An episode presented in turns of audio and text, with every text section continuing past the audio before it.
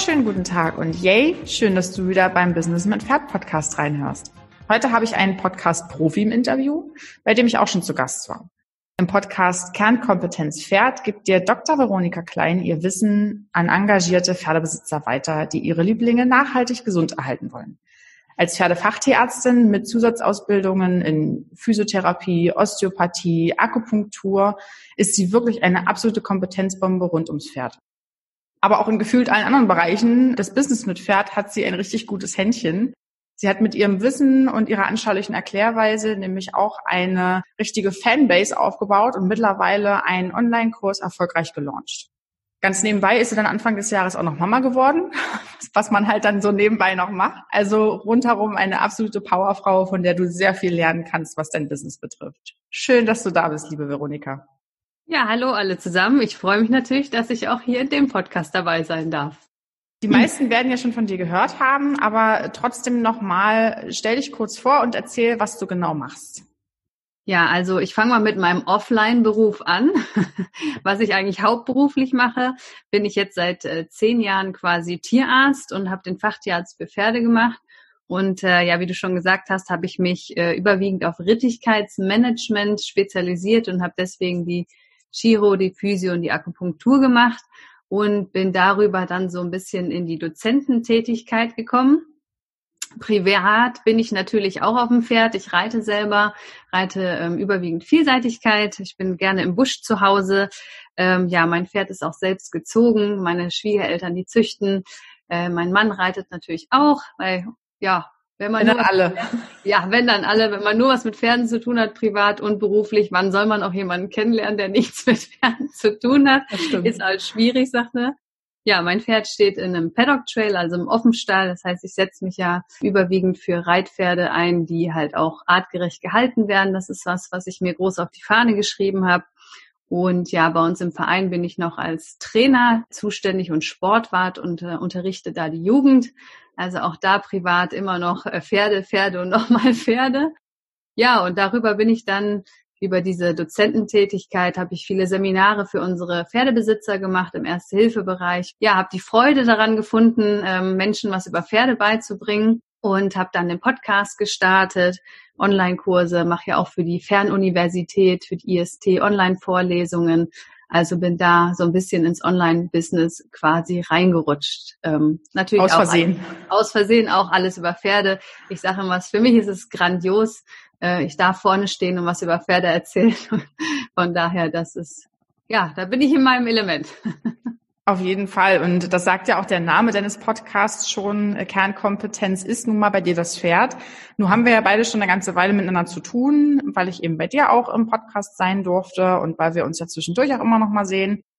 Du bist ja irgendwie auch auf allen Lebensschauplätzen sehr gebildet und strukturiert und liest dich dann ganz viele Sachen rein.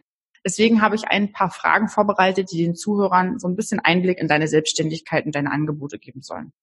Also erstmal, warum willst du jetzt neben deinem Hauptjob als angestellter Tierärztin eigentlich noch die Selbstständigkeit online ausbauen? Also vom Prinzip, wie gesagt, bin ich ja so in das Online ein bisschen reingerutscht. Ich habe mich damals für den Fachtierarzt vorbereitet. Und als Tierarzt sitzt man natürlich unfassbar viel im Auto. Das ist für mich so ein bisschen leere Zeit, kann ich nicht so gut nichts tun. Und dann habe ich gedacht, gut, wenn ich mich jetzt auf den Fachtierarzt vorbereite, ich bin totaler Podcast-Fan und habe das halt immer für andere Bereiche genutzt. Ich dachte, dann wird es ja auch irgendwas über Pferde geben. Und dann wollte ich mich halt über Pferdeerkrankungen das immer wiederholen für die Prüfung. Habe dann festgestellt, im deutschsprachigen Raum gibt es überhaupt nicht, aber im englischsprachigen Raum und da auch für Tierärzte. Und habe dann viel englische Podcasts über Pferde gehört und habe dann mit meinem Mann drüber gesprochen, dass das ja irgendwie komisch ist, dass es das im deutschen Bereich nicht gibt. Und er hört auch viel Podcasts und hat dann halt mal so lapidar gesagt, ja, dann mach doch selber einen Podcast, das kriegen wir doch hin. Ja, und dann habe ich gedacht, ja, eigentlich stimmt das, ne? Ich erzähle jeden Tag immer das Gleiche so ungefähr, weil Husten haben dann sehr viele Pferde oder ein Hufgeschwür. Ich könnte das ja mal aufnehmen. So in der Zeit der Digitalisierung sagt man ja, alles, was man öfters als 5-mal macht, soll man quasi in Filmform bringen oder in eine digitale Form bringen, weil das einfach deutlich eine Zeitersparnis ist. Und ich habe so gedacht, für die Pferdebesitzer ist es eigentlich auch schön, denn man steht draußen, man ist irgendwie aufgeregt, der Tierarzt kommt, das Pferd hat was. Und dann hat der Tierarzt tonnenweise erzählt, ich glaube, das kennt irgendwie jeder. Für mich ist das immer ganz spannend, ich erzähle was, dann klingelt das Telefon und dann erzählt der Besitzer demjenigen am Telefon, was ich angeblich gesagt habe. Und das klafft manchmal ganz schön auseinander. Und wie gesagt, ich kann das ja verstehen, man ist dann aufgeregt und man kann auch nicht alles behalten, was man erzählt bekommt da draußen. Und so konnten dann meine Pferdebesitzer quasi, die draußen waren, die Themen nachhören. Ich musste nicht alles 5-mal erzählen. Die konnten sich in Ruhe anhören und nachher dann explizit Fragen stellen. Also das ist so der Entstehungsweg des Podcasts gewesen.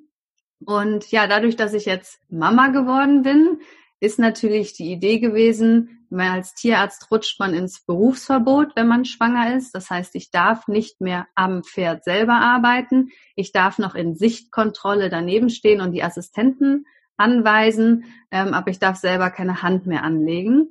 Ja, und wie schon gesagt, in der Ecke sitzen auf der Couch und nichts tun kam für mich definitiv nicht in Frage.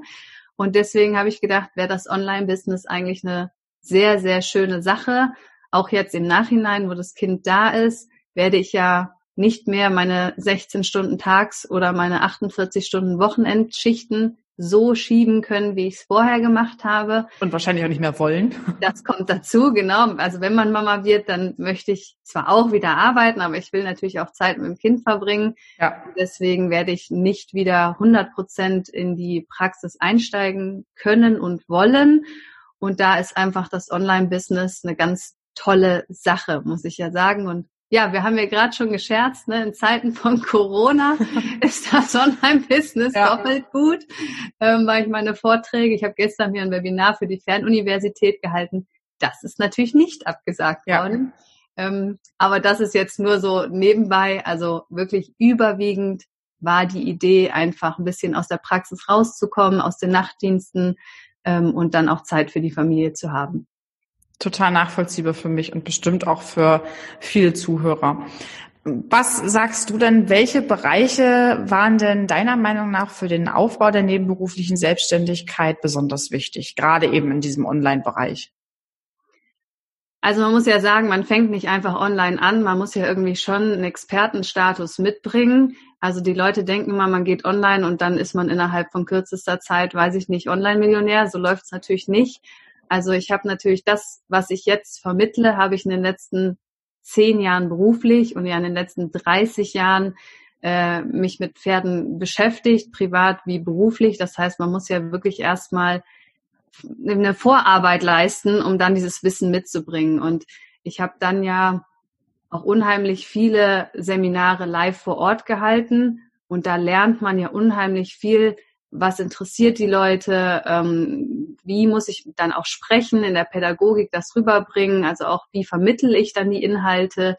Also das muss sicherlich so als Vorarbeit erstmal geleistet werden. Also man kann natürlich nicht einfach online gehen und gar nicht wissen, in welchem Bereich man dann starten möchte. Also ich glaube schon, dass die Arbeit am Kunden, am Pferd bleibt und daraus kann man sich dann quasi das Business entwickeln. Gehe ich total mit und da würde ich auch an der Stelle bitte ein ganz großes, leuchtendes, blinkendes Ausrufezeichen setzen, weil es ist natürlich mittlerweile einfach. Die ganzen Plattformen und die ganzen Anleitungen, die man im Internet findet, machen es einem natürlich sehr einfach, selber einen Online-Kurs zu gestalten oder gestalten zu wollen und dann damit dann Geld verdienen zu wollen.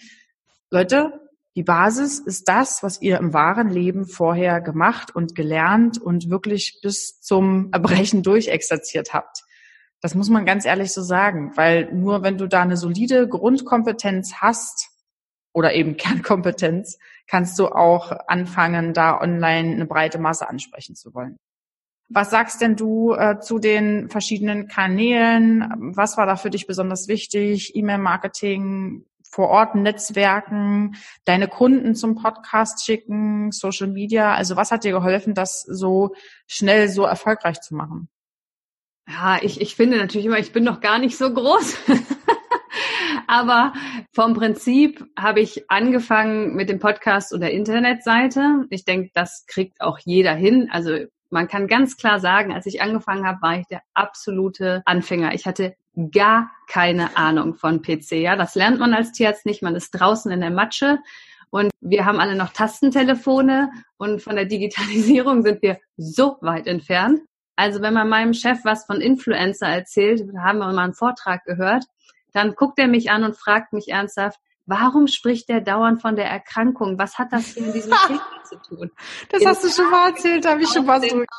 Wirklich. Das ist einfach für uns Tierärzte alles so weit weg, dass man dem erstmal erklären musste, was ein Influencer eigentlich ist. Von daher, ich war wirklich bei -10. Nicht bei 0, sondern bei -10. Das heißt, man muss sich ja erstmal in diese ganze Technik reinfuchsen. Aber eine Internetseite heutzutage, wie du schon sagst, mit diesen Kastenbausystemen und so, ist sicherlich das Einfachste. Und auch der Podcast ist keine Riesenkunst. Auch das lässt sich alles super machen heutzutage. Also das Wichtigste, glaube ich, ist das Anfangen. Also jetzt egal, mit welcher Plattform man sich jetzt wohlfühlt. Ich habe halt mit einer Internetseite angefangen und mit Facebook. Bei Facebook war ich halt schon, da kannte ich mich halt aus. Aber am Ende ist es, glaube ich, egal, mit was du anfängst, sondern das Machen. Also man hat halt so viele Leute, die immer sagen, ja, das ist ja ganz einfach, ich könnte ja auch was drüber erzählen, das ist ja jetzt, nein, das ist auch alles keine Kunst, man muss es halt tun und sich trauen und diesen ersten Schritt gehen und dann dranbleiben. Sind Plattformen so ein bisschen nebensächlich, um sich reinzuarbeiten. Wenn ich jetzt nochmal anfangen würde, würde ich mit E-Mail-Marketing. Das wäre für mich Punkt Nummer 1. Da habe ich sehr spät mit angefangen, weil das für mich irgendwie, Marketing habe ich mich halt nie mit beschäftigt bis zu dem Zeitpunkt, nicht so auf dem Schirm stand. Aber Algorithmen, ne, dann der Wechsel, naja, ich war früher bei StudiVZ, sowas gibt's halt gar nicht mehr, wer weiß, ne, kann ja Facebook und Instagram irgendwie auch passieren oder Xing oder LinkedIn und wo man auch immer sein mag. Von daher würde ich den Fokus definitiv heutzutage aufs E-Mail-Marketing setzen. Dann den Inhalt über den Newsletter sehr hochwertig gestalten und darüber gehen. Ne? Ansonsten bin ich bei Pinterest, bin bei Instagram und bei Facebook. Und Pinterest macht einen sehr, sehr guten Job für mich, muss ich sagen. Also da kommt sehr viel Traffic auf die Seite. Finde ich auch zeitlich. Also ich muss immer gucken, was geht zeitlich nutzen. Ne, das muss für mich passen, auch weil ich jetzt das nebenberuflich, es gibt ja auch sehr viele Leute, die nebenberuflich mit Pferden arbeiten, da hat man ja auch nicht unendlich Zeit, da hat Pinterest für mich sehr gut funktioniert, das kann man halt auf dem Handy auf der Toilette machen, wenn man wirklich halt kurz ist, so ein Pin hochzuladen. Instagram war ich nicht so wirklich viel drauf, da bin ich jetzt wegen der Selbstständigkeit draufgegangen, funktioniert inzwischen für mich sehr gut, hat aber auch ein bisschen gedauert. Ja, Facebook habe ich eine Gruppe und eine Seite. Fällt mir manchmal ein bisschen schwer, beides zu bespielen, aber auch da hat man eine tolle Community und kann da immer wieder nachfragen und sich austauschen. Also mir gefallen diese zwei Plattformen gut und mehr habe ich ehrlich gesagt nicht. Und also mein Tipp wäre gerade für den Anfang auch, 2 Sachen und dann erstmal machen. Und dann kann man nochmal eine dritte Plattform dazu nehmen. Oder auch erstmal 1. Es ist auch völlig in Ordnung, erstmal nur auf einer Tanzfläche zu tanzen und die dafür umso besser zu machen. Das ist ein Thema, was ich in dem Live-Webinar, was ich gerade vorbereite, auch mit angehen werde, wie du deine Reichweite sinnvoll aufbaust und nutzt und nicht einfach planlos deine Zeit auf Social Media verschwendest. Du bist ja da immer sehr durchstrukturiert, so habe ich zumindest das Gefühl. Organisation ist alles. Ja, du hast ja schon auch bei deinen ganzen Marketingaktivitäten eine Intention, ne? Also du machst es ja nicht planlos, sondern du bist ja schon dabei, sehr genau vorzubereiten, wann geht der Online-Kurs, wann wird der gelauncht, wann geht der Online-Kurs online? Online-Kurs online? Warte mal, das klingt doof. Open Card. Wann öffnen wir die Türen? Wann öffne ich die Türen für meinen Online-Kurs?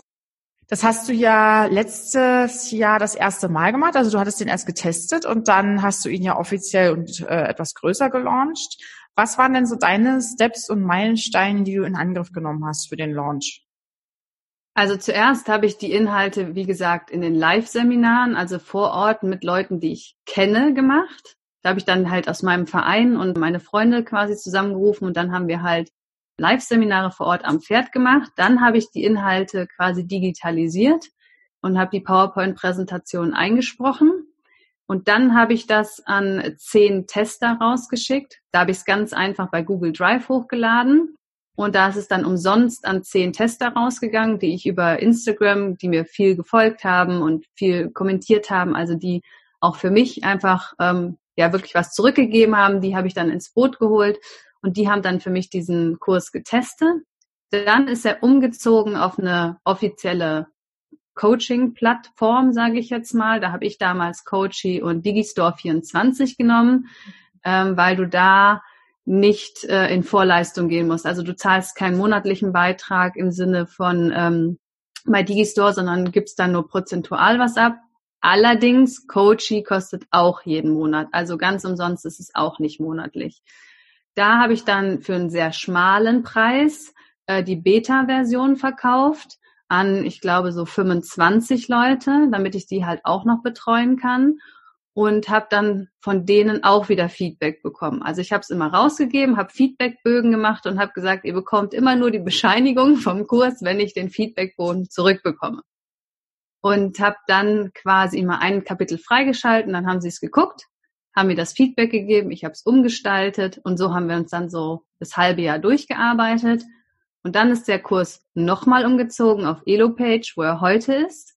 Das kostet halt monatlich ein bisschen mehr, aber es ist halt sehr viel hübscher für den User, also dass du so eine gute User-Experience hast. Du kannst Quiz machen, Videos, Audio, also da kannst du halt und alles in deinen Farben. Das hat mir einfach sehr gut gefallen.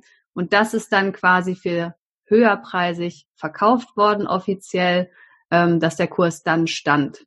Mhm. Also es ist schon 1,5 Jahre quasi immer wieder Leute, die dazugekommen sind, das probiert haben, bearbeitet haben, mir Feedback gegeben haben und ich es dann immer wieder umgestaltet habe.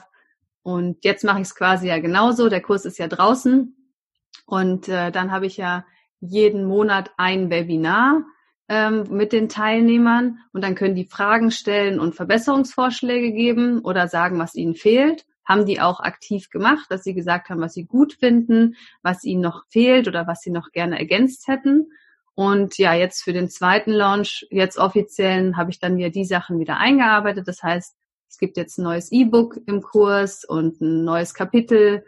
Also, dass man das dann immer mit den Teilnehmern zusammen, ja, erneuert. Weil ich einfach bei der ersten Version festgestellt habe, ich habe manchmal über Sachen gesprochen, also das haben die Leute gar nicht verstanden, weil ich irgendwie zu schnell oder ein Bild... Fast Chinesisch. Ja, genau. Also das, oder es hat überhaupt gar keinen interessiert. Die habe ich dann rausgenommen, die Sachen. Also, dass man einfach mit dem Kunden selber ihn auch fragt, was er eigentlich möchte. Das hat für mich sehr gut funktioniert. Und ja, so würde ich es auch jetzt in der nächsten Zeit auf jeden Fall weiterarbeiten. Ja. Ganz klassische Zielgruppenanalyse und vor allen Dingen Partizipation. Ja, also wirklich die Zielgruppe dann mit einzubeziehen und das weiterzuentwickeln, ist ein ganz, ganz wichtiger Punkt. Was lief denn so insgesamt für dich super und was lief weniger gut? Ja, wir können ja mit dem anfangen, was weniger gut läuft. Das interessiert die Leute vielleicht mehr. Also die Technik hat mich schon den einen oder anderen Tag zu Tränen oder zur Weißglut gebracht, muss ich gestehen. Das kenne ich. Ich habe ja so eine kostenlose Videoserie produziert und da musste man ja Videos quasi von sich selber drehen und alleine das Set aufzusetzen und dann dreht man das und dann war das Bild unscharf. Dann ging der Ton nicht. Dann habe ich den Ton nicht auf den Laptop gespielt bekommen. Dann das Schneiden ging nicht. Dann, weiß ich nicht, ist die Kaffeemaschine an und ausgegangen und das ganz 40-minütige Video war im Eimer oder so. Also da habe ich schon manchmal wirklich vor der Verzweiflung gestanden. Oh ja. Und dann musste diese Videoserie, habe ich per E-Mail an die Teilnehmer rausgeschickt und die sollten sich anmelden und dann bekommen die immer, wenn die einen Tag 24 danach, die neue E-Mail. Und dann muss man ja einfach so eine automatisierte E-Mail-Marketing-Funnel haben, nenne ich es jetzt mal, weil ich kann ja nicht für jeden, der sich anmeldet, händisch. Der eine meldet sich morgens an, der andere abends, dann eine Woche keiner, dann an einem Tag 10. Also das kann man ja händisch gar nicht mehr machen. Nee. Und bis diese E-Mail-Serie, diese Videoserie dann funktioniert hat, also das hat mich viele weiße Haare gekostet. Oh ja, das hatte ich mit der Januar-Challenge auch, weil ich jetzt natürlich dann auch noch diesen E-Mail-Anbieter gewechselt habe. Und wenn du dich dann von dem einen Anbieter zum anderen auch noch ausprobierst und das erstmal reinkriegen musst, also ich habe auch die ein oder andere Träne und Schweißperle gelassen und ja, auch graue Haare. kommen nach so einer Aktion irgendwie dann öfter zum Vorschein. Also die Technik ist schon, also für mich auch allein damals im Podcast hochladen und was für eine Ausrüstung brauchst du und also das, aber keep it simple und Lean Startup, das waren so meine Sinnsprüche bei der ganzen Sache und immer wieder dahin zurückzugehen hilft dann schon. Und das andere, was mich schon auch sehr eingeschränkt hat, war so ein bisschen DSGVO, Haftungsfragen, Internetseite, Impressum, also AGBs, was darf ich nicht, Werbung, ne, Affiliate-Links, also alles das, was so in die rechtliche Schiene geht, war für mich auch oder ist auch immer noch für mich eine Riesenherausforderung. Und das sind, glaube ich, so die zwei größten Punkte, wo ich sage, ja, da habe ich schon nachts Bauchschmerzen, ob das alles so funktioniert, wie ich mir das vorstelle und ob ich das alles so darf und ob dann nicht doch irgendjemand sich verärgert fühlt oder auf den Schlips getreten fühlt. Man weiß es ja manchmal nicht, dass man dann was falsch macht.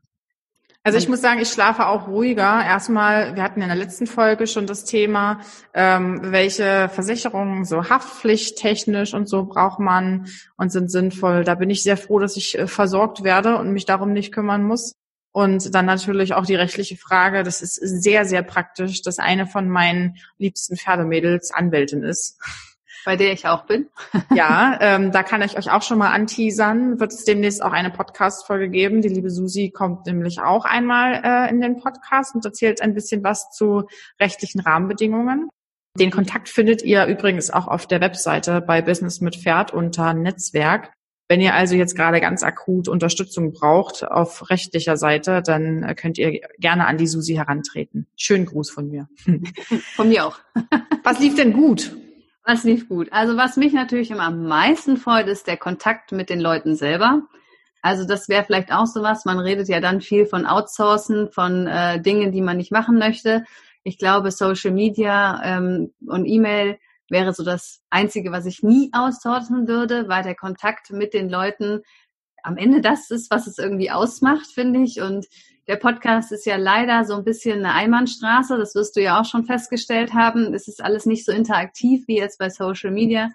Von daher freue ich mich natürlich immer riesig, wenn ich E-Mails bekomme oder persönliche Nachrichten oder auch wenn unter meinen Posts kommentiert wird. Ich meine, da steckt einfach mega viel Arbeit drin und man möchte ja auch wirklich den Pferden helfen. Und wenn ich dann Geschichten geschickt bekomme, wo sie sagen, ja, dank deiner Hilfe ist das und das gut gelaufen oder mein Pferd hat jetzt keine Probleme mehr, mein Pferd ist in den Offenstall umgezogen. Ne, ich habe ja jetzt sogar einige Ställe, die komplett umgebaut haben, die ich beraten durfte, wo Sehr man gut. einfach danach im halben Jahr hinfährt und alle Boxenpferde stehen halt im Paddock Trail. Wir haben einen Schulpferdestall, der umgebaut hat. Ja, geil. Also, und du fährst dahin und siehst die Pferde, wie die einfach glücklich in der Sonne stehen, ausgelassen sind und die Leute so ein Grinsen im Gesicht haben, weil sie sagen, unsere Pferde sind so toll zu reiten, die sind so gut gelaunt, das ist einfach, natürlich gibt's auch da Probleme, das will ich gar nicht abschreiben, aber trotzdem, das sind so Momente, wo man die Pferde da draußen stehen sieht, jetzt wo es auch wieder Frühling wird, wo ich so denke, und genau dafür mache ich das, ne? Dass die einfach die Pferde und die Besitzer da ein Grinsen im Gesicht haben. Das ist für mich so das Größte eigentlich. Also der Kontakt zu den Leuten, die ich jetzt durch meine nebenberufliche Tätigkeit noch mehr habe, als jetzt nur als Tierarzt. Weil als Tierarzt werde ich ja leider nur gerufen, wenn das Kind in den Brunnen gefallen ist. Das heißt, da begegnet man den Leuten einfach auf einer anderen Ebene, weil da haben sie Sorgen, ne, Angst, das Pferd ist verletzt, hat Schmerzen. Von daher ist das Dozententätigkeit und jetzt das in der Nebenberuflichkeit einfach eine viel schönere Art, mit den Leuten zu kommunizieren. Und das sind auf jeden Fall ganz tolle Momente in der Selbstständigkeit, muss ich sagen. Ja, gehe ich total mit. Dann zu kommen, wenn das Kind in den Brunnen gefallen ist, ist natürlich immer, man hat dann zwar oftmals einen schnelleren Effekt, wenn man dann mit was helfen kann, aber es ist natürlich auch frustrierend dann zu sehen, wenn man weiß, dass es eigentlich mit einfachen Mitteln vermeidbar wäre. Ich sag mal, bei dir im Sportbereich sind es dann die Pferde, die sich vielleicht nicht so schnell verletzen, weil sie einfach insgesamt mehr Bewegung haben oder eine bessere Rittigkeit zeigen und mehr Spaß haben an dem, was sie mit den Menschen zusammen erreichen und machen. Bei mir im Freizeitpferdebereich, wo ich die Futterberatung gemacht habe, war es eben oft auch einfach absolute Fettleibigkeit, Muss man so sagen. Und wenn dann halt das Kind schon im Brunnen gefallen ist, im Sinne von, das Pferd ist krank, hat Hautprobleme, kriegt eine Hufrehe und was nicht alles. Und das wäre mit relativ einfachen Mitteln vermeidbar gewesen. Das ist natürlich immer. Freut man sich, wenn man auch präventiv arbeiten kann, dass gar nicht so weit kommt. Was waren denn eigentlich im Aufbau deines Online-Kurses deine größten Aha-Momente? Hast du so 2, 3 Sachen, wo du gesagt hast, da ist dir ein absolutes Licht aufgegangen? Ja, also einmal, dass ich meinen Content wirklich auf ein Ziel ausrichten muss. Das habe ich lange nicht gemacht. Ich habe halt lange das rausgesucht, was halt gerade so tagesaktuell in meinen Kopf gewandert ist, habe ich halt gepostet. Das mache ich heute deutlich systematischer und ich habe auch das Gefühl, das ist auch für den Nutzer deutlich angenehmer, als wenn heute mal A und morgen C und übermorgen weiß ich nicht, was kommt, sondern dass man so ein bisschen System drin hat, dann können alle ein bisschen besser folgen und natürlich auf das Business gesehen führt es dann auch zum Ziel, also dann der Online-Kurs, weil die Posts sind natürlich immer nur so Ausschnitte, ja, davon lernen die Leute definitiv auch was, aber wenn ich halt wirklich in die Materie einsteigen möchte und was für mein Pferd bewirken möchte, dann muss einem auch einfach klar sein, dass nur auf Instagram folgen vielleicht nicht der Riesen-Input sein kann, wie so ein Kurs, der weiß ich nicht wie viel Stunden Videomaterial und ja auch Arbeitsblätter hat. Und von daher ist ja schon das Ziel, dass sie dann den Online-Kurs auch wirklich machen für ihre Pferde. Und dieses Umstellen von Content-Marketing auf ein Ziel hinaus, das hat auf jeden Fall richtig viel verändert. Und auch das mit dem E-Mail-Marketing, das war für mich auch so, das habe ich einfach ewig lang ignoriert. Und am Ende gehören die E-Mail-Adressen einem selber. Also der Algorithmus bestimmt es nicht, sondern die werden zu 100% ausgespielt. Ich finde, man ist da viel näher im Kontakt. Man geht ja ins private Postfach von den Leuten. Man kriegt dann auch ganz tolle private Nachrichten auch wieder zurück. Also das ist einfach viel mehr auf Augenhöhe miteinander zu kommunizieren. Also das waren für mich schon so 2 Game Changer, würde ich sagen. Ja. Verstehe ich total, finde ich genauso. Woher nimmst du das ganze Wissen rund um Marketing, Funnel, hattest du vorhin gesagt, Online-Kurse generell, wie du das jetzt aufbaust, strategisches Content-Marketing, was machst du da? Buchst du Kurse von Experten, an denen du selber teilnimmst oder hast du bestimmte Bücher, wo du sagst, das muss man gelesen haben? Also ich höre natürlich unfassbar viel Podcasts beim Spazierengehen, beim Joggen, beim Autofahren und höre da zum Beispiel Caroline Preuß. Von der habe ich auch den Online-Kurs gemacht. Also die ist vielleicht sehr bunt, das muss vielleicht nicht jedem liegen, aber der Inhalt ist auf jeden Fall gut. Ja. Dann habe ich noch von Robert Gladitz die Talentschmiede gemacht. Der ist von dem Awesome People Conference. Finde ich auch grandios. Auch der ist sicherlich nicht jedermanns Sache, wie er so überschwänglich spricht, aber die Inhalte sind wirklich richtig, richtig gut. Und dann habe ich viel den digitalen Nomaden-Podcast gehört. Hat jetzt alles nichts mit Pferd zu tun, das ist schon richtig, aber die Prinzipien sind ja im Marketing am Ende alle die gleichen. Und ich habe mir halt ganz viel andere Kanäle angeguckt, die nichts mit Pferd zu tun haben und habe das dann quasi geswitcht in mein System. Also weil es im Pferdebereich einfach noch nicht so viel in dem Bereich gab. Und das hat für mich sehr, sehr gut funktioniert, muss ich sagen. Die digitalen Nomaden-Podcasts, die haben auch immer einmal im Jahr so eine Aktion, dass die nennen das Freiheitspaket. Das sind ganz viele Online-Kurse zum schmalen Preis. Da habe ich auch einmal den gemacht. Dann hat man ja irgendwie, weiß ich nicht, 20 Kurse. Da war von Katrin Hill zum Beispiel der Facebook-Kurs drin. Also zu Pinterest war was drin, von Jan Döring was zu verkaufen. Also die habe ich auch gemacht und die immer, wenn ich halt Zeit habe, dann schaue ich mir das nochmal an. Da wird auch viel über die Launch-Strategie, über E-Mail-Marketing gesprochen. Also das wären so die 3, die ich wirklich empfehlen kann, die mir die digitalen Nomaden so als Einstieg, was ist eigentlich Online-Business, was ist eigentlich ja ortsunabhängiges Arbeiten, was verstehen die da eigentlich alle drunter? Und Caroline Preuß und die Talentschmiede von Robert Gladitz, ganz viel für Marketing. Wie sieht mein Avatar aus? wie muss mein Branding aussehen? Also alles, was so, ja wirklich, wie baue ich eine Marke auf? Wie soll die Internetseite aussehen? Wie funktioniert Social Media? Also das ist schon sehr, sehr ausführlich gewesen, das Programm, gerade die Talentschmiede. Aber ich kann es nur empfehlen. Also wenn man das mal durch hat, dann weiß man die Grundstrukturen. Auf jeden Fall. Gerade wenn man so voll aufs Online-Business gehen will, kann man dann natürlich sehr viel mitnehmen. Wie du sagst, die Marketingprinzipien sind ja schon recht ähnlich. Spannend wird's dann, wenn man in Mischform kommt, weil dann kann man wieder viele Sachen nicht so uneingeschränkt anwenden. Aber das ist ein anderes Thema. Hast du denn auch Unterstützung für dein Business? Also hast du jemanden, der für dich irgendwas übernimmt? Hast du Angestellte, Freelancer, Dienstleister, die du immer zu Rate ziehst? Da bin ich noch ganz alleine auf der Flur.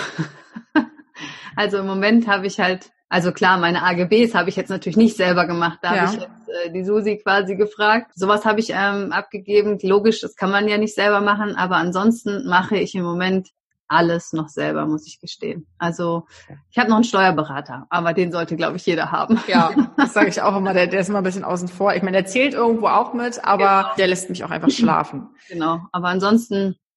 Ja, die Online-Kurse, Filmen macht mein Mann, wenn ich vor der Kamera stehe. Also da habe ich jetzt auch niemanden, der irgendwie profimäßig unterwegs ist, sondern wie gesagt... Interner Support.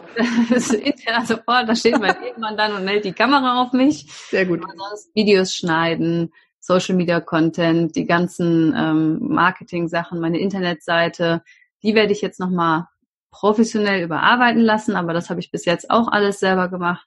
Also Podcasts schneiden, aufnehmen, ist, wie gesagt, alles lean und simpel. Der eine oder andere wird sich jetzt fragen, wie viele Stunden dein Tag hat oder ob du schläfst, was ja nur als frisch gebackene Mama eine durchaus berechtigte Frage ist. Wie ist es denn so mit deiner Tagesroutine, deiner Organisation? Die kleine Ronja ist ja bisher ganz friedlich, hast du gesagt. Vorhin hat sie kurz mal gequäkt. Aber ansonsten ist sie ja eine ganz liebe, kleine Zahme noch. Das aber verändert natürlich trotzdem alles. Ja, was ist denn so ein typischer Tag bei dir und hast du vielleicht auch Produktivitätstipps für die Zuhörer? Also so einen richtig typischen Tag gab es natürlich früher immer. Gut, jetzt ist meine Tochter 10 Wochen alt, ist alles noch sehr frisch. Wir sind noch so ein bisschen am Etablieren, an Routinen. Aber das wäre sicherlich Tipp Nummer 1, Routinen einzuführen, weil sie dann einfach automatisch ablaufen. Ich versuche immer, morgens sehr früh aufzustehen. Also mein Tag fängt meistens so um 5, 6 an. Und die ersten 1, 2 Stunden gehören immer mir. Auch jetzt mit meiner Tochter, die schläft dann meistens noch. Dass ich meinen Sport mache, also dass ich dann Pilates oder Workouts mache, meditiere. Und dann bin ich mit dem Essen sehr strikt, muss ich sagen. Ich sage mal, train dirty, eat clean, ne? Und wir essen so ein bisschen ayurvedisch angehaucht. Das heißt, morgens gibt's dann immer was Warmes. Am Rest des Tages tue ich eigentlich nur was für andere Menschen. Deswegen ist für mich die Morgenroutine so für mich. Und ich glaube, wenn man sich selber gesund und fit hält, dann hat man auch einfach viel mehr Energie für den Tag. Also das ist für mich das Erste, was ich danach wieder etabliert habe nach der Geburt. Und das funktioniert auch sehr, sehr gut. Dann kommt eigentlich immer so ein Arbeitsblock, dann eine Mittagspause, in der ich quasi reiten gehe, dann wieder ein Arbeitsblock und dann halt der Abend sozusagen. Und ich habe immer, wenn so als Produktivtipp jetzt, wenn man so mit Kind, habe ich mir als Punkt gesetzt, man nennt auch das Eat the Frog oder the One Thing, also eine Sache, die ich auf jeden Fall fürs Business an dem Tag gemacht haben möchte. Yep. Und alles andere ist optional im Moment. Und das schreibe ich mir halt auf. Ich mache halt immer am Tag vorher abends den Plan für den nächsten Tag und sonntags immer den Plan für die ganze nächste Woche, wo ich dann meine Termine reinschreibe und halt dem One Thing, was ich gemacht haben möchte. Das Kind bestimmt dann, wann ich was mache. Ich wollte gerade sagen, also das ist ja sehr, sehr gut strukturiert, aber aus eigener Erfahrung, ich habe das auch mal viel intensiver probiert mit der Struktur. Das ist auch immer sehr davon abhängig, wie das Kind gerade drauf ist. Ne? Ich habe dann halt Blöcke, die möchte ich halt machen und wann ich die mache ich dann halt, wenn sie schläft. Ja. Ich habe sie halt meistens im Tragetuch und dann kann man ja... Also so habe ich auch meine Masterarbeit geschrieben, als meine Kleine ganz frisch war, Tragetuch, Petsyball, und immer, wenn sie anfing zu knäckeln, habe ich wieder ein bisschen gewackelt, dass ich dann weiterschreiben kann, sonst wäre ich da nie vorangekommen. Aber das war tatsächlich die produktive Zeit. Ich freue mich schon drauf, wenn deine Kleine anfängt zu krabbeln und zu laufen. Das war eine neue Routine. Und ich habe natürlich das Glück, dass meine Schwiegereltern Haus und Hof zu Hause verkauft haben und zu uns gezogen sind. Genau, die wegen dem Enkelkind. Das heißt, die kommt immer einmal am Tag und nimmt die Kleine, und in der Zeit gehe ich dann immer reiten. Das ist nämlich auch ein Block, der immer gemacht werden sollte. Ja. Ich finde immer, das Leben hat nur Sinn, wenn man einmal am Tag auf dem Pferd ist. Oh ja, da möchte ich auch wieder hin. Ja, doch, das ist mir ganz wichtig, auch während meiner Tierarztzeit immer. Also reiten, dann wenn ich morgens um 5 reiten gegangen bin, das musste irgendwie sein. Ja, und mein Mann ist ja auch die Hälfte des Monats im Homeoffice. Der nimmt sie dann auch häufig in der Mittagspause, dass ich da auch nochmal was mache. Aber es ist natürlich deutlichst weniger, was ich im Moment mache, als was ich davor gemacht habe. Da geht kein Weg dran vorbei. Das wäre gelogen, wenn es anders wäre, ne? Und dann will ich ja auch mit der Kleinen Zeit verbringen und draußen spazieren gehen und sie auch mit in den Stall nehmen und ihr alles zeigen. Also, aber ja, mein Tag hat viele Stunden, aber um 10 Uhr abends ist er immer zu Ende. Also jetzt im Moment, ne? Ja. Wenn ich natürlich früher Nachtdienst gemacht habe, sah das ein bisschen anders aus. Da kann man auch mal 2 Tage am Stück wach bleiben, und mit 4 Stunden Schlaf kommt man sehr lange zurecht, kann ich sagen. Sollte man aber nicht probieren. Nein, sollte man nicht. Ist absolute sehr, sehr, sehr ungesund. Aber sonst sage ich auch mal 10 ins Bett, morgens um 5 raus und dann den Tag fokussiert nutzen. Und ja, am besten nichts parallel machen. Ja. Das funktioniert nicht. Nur weil man es kann, heißt es nicht, dass es gut ist. Genau. Also auch wenn du jetzt ein bisschen weniger machst als sonst, sind es ja immer noch viele Sachen, die du gut durchstrukturiert hast, und du arbeitest ja auch jetzt schon ganz stark an der nächsten Runde des Online-Kurses. Sag doch nochmal, wann genau der nächste Launch sein wird. Also wann kann man wieder in deinen Online-Kurs, wann findet der wieder statt? Also jetzt am 23. März mache ich wieder für eine Woche quasi die Tür auf, und dann kann man sich wieder anmelden. Man hat dann lebenslangen Zugang, und auch die jetzt den Kurs schon im Dezember gebucht hatten, sind natürlich auch in dem Kurs noch drin und kriegen auch die ganzen Neuerungen wieder mit. Das wird natürlich jetzt auch so weiter sein, aber dadurch, dass ich ja jeden Monat dann dieses Live-Webinar mache zu jeder Phase, macht es einfach keinen Sinn, dass der Kurs ständig offen ist, weil dann habe ich ja keine Teilnehmer, die auf dem gleichen Wissensstand sind, sondern die kriegen halt dann 4 Wochen, manchmal, beim ersten Mal habe ich es jetzt auch 6 Wochen gemacht, Zeit, das erste Modul zu bearbeiten. Dann gibt es das Webinar dazu. Dann können sie wieder eine Zeit lang das zweite Modul bearbeiten. Dann kommt halt das nächste Webinar dazu. Deswegen wird der Kurs immer nur, ich denke mal, so 2-mal im Jahr aufmachen, vielleicht auch 3-mal. Das müssen wir mal gucken, wie intensiv dann einfach die Betreuung auch ist. Mal ich auch drüber nachdenke, einen Live-Termin mit reinzusetzen. Aber deswegen die eine Woche vom 23. März bis zum 30., glaube ich, ist es dann, hat man die Chance, wieder mit reinzukommen. Und dann fängt quasi die Webinare zu den Phasen wieder von vorne an. Du hast ja auch gesagt, dass du sehr viele Therapeuten und Leute, die beruflich in der Pferdebranche unterwegs sind, unter deinen Seminarteilnehmern beziehungsweise auch unter deinen Podcast-Hörern hast. Hast du da irgendwie noch Pläne? Wird es da noch für Therapeuten und professionelle Anbieter in der Pferdebranche was geben, oder bleibst du auf dem Fokus Pferdebesitzer? Ja, also ich habe geplant für den nächsten, also ich habe jetzt schon ganz viel davon drin. Das ist absolut so. Also die können die Vorlagen ja auch alle nutzen für ihre Patienten. Also die können ausgedruckt werden. Das sage ich auch explizit, dass Therapeuten, Futterberater das alle ausdrucken können. Denn ich sage mal, wenn der Futterberater eine tolle Ration berechnet hat, das Pferd aber Magengeschwüre wegen einer schlechten Haltung hat und die Zähne nicht gemacht bekommen hat, dann bringt halt leider ja die Futterberatung nichts. Und die Leute sind unzufrieden und rufen nicht nochmal an. Das heißt, ich verliere ja einen Kunden. Ja. Der nicht so sinnvoll ist dann in dem. Deswegen, die können auch gerne die ganzen Unterlagen nochmal benutzen. Aber da ich das jetzt ein paar Mal gefragt worden bin, und sie sind ja am Ende Multiplikatoren in der Pferdewelt. Das darf man ja nicht unterschätzen. Und es ist ja am Ende aus meiner Sicht noch effektiver, die Therapeuten, Futterberater und Physiotherapeuten zu schulen, weil die tragen es natürlich noch mal mehr raus in die Stelle. Das heißt, ich könnte ja unterm Strich noch mehr Pferden helfen, wenn gerade die Therapeuten oder auch Reitlehrer dieses System des Vierphasenmodells nutzen, als wenn ich jetzt an den einzelnen Pferdebesitzer rangehe.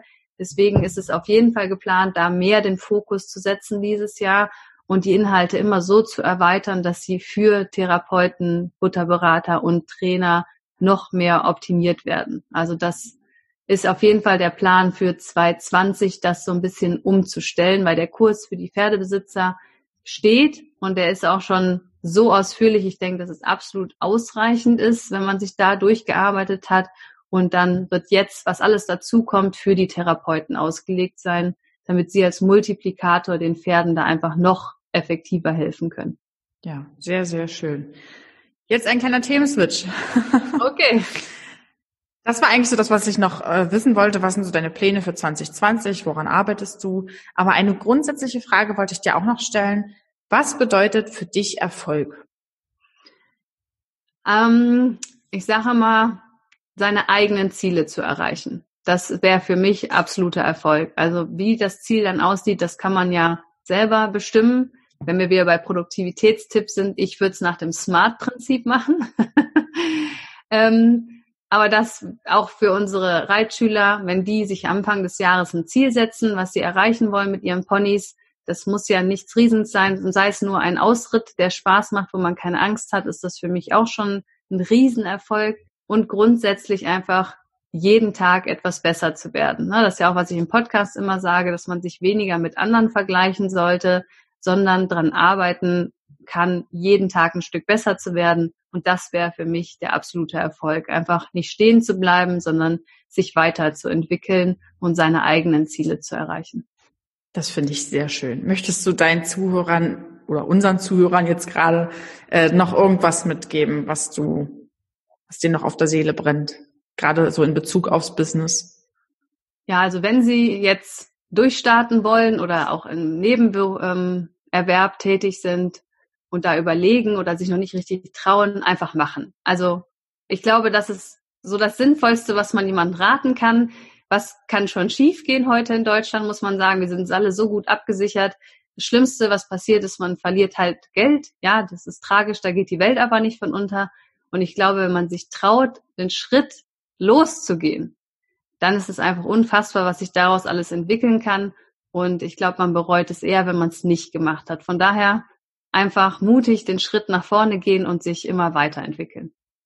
Das ist ein wunderschönes Wort zum Abschluss. Damit lasse ich euch auch direkt raus und lasst uns ruhig ein Feedback da, ob die Folge euch gefallen hat, ob ihr vielleicht noch Fragen an Veronika habt. Ich verlinke natürlich in den Shownotes und auch auf der Webseite wieder deinen Kurs und wo man zu dir kommt, falls jemand dich jetzt noch nicht kannte, dann habt ihr auf jeden Fall was verpasst. Und ja, ich freue mich, wenn ihr beim nächsten Mal wieder reinhört. Schön, dass du da warst und frohes Schaffen. Vielen Dank. Mach's gut, Lina. Tschüss. Ciao.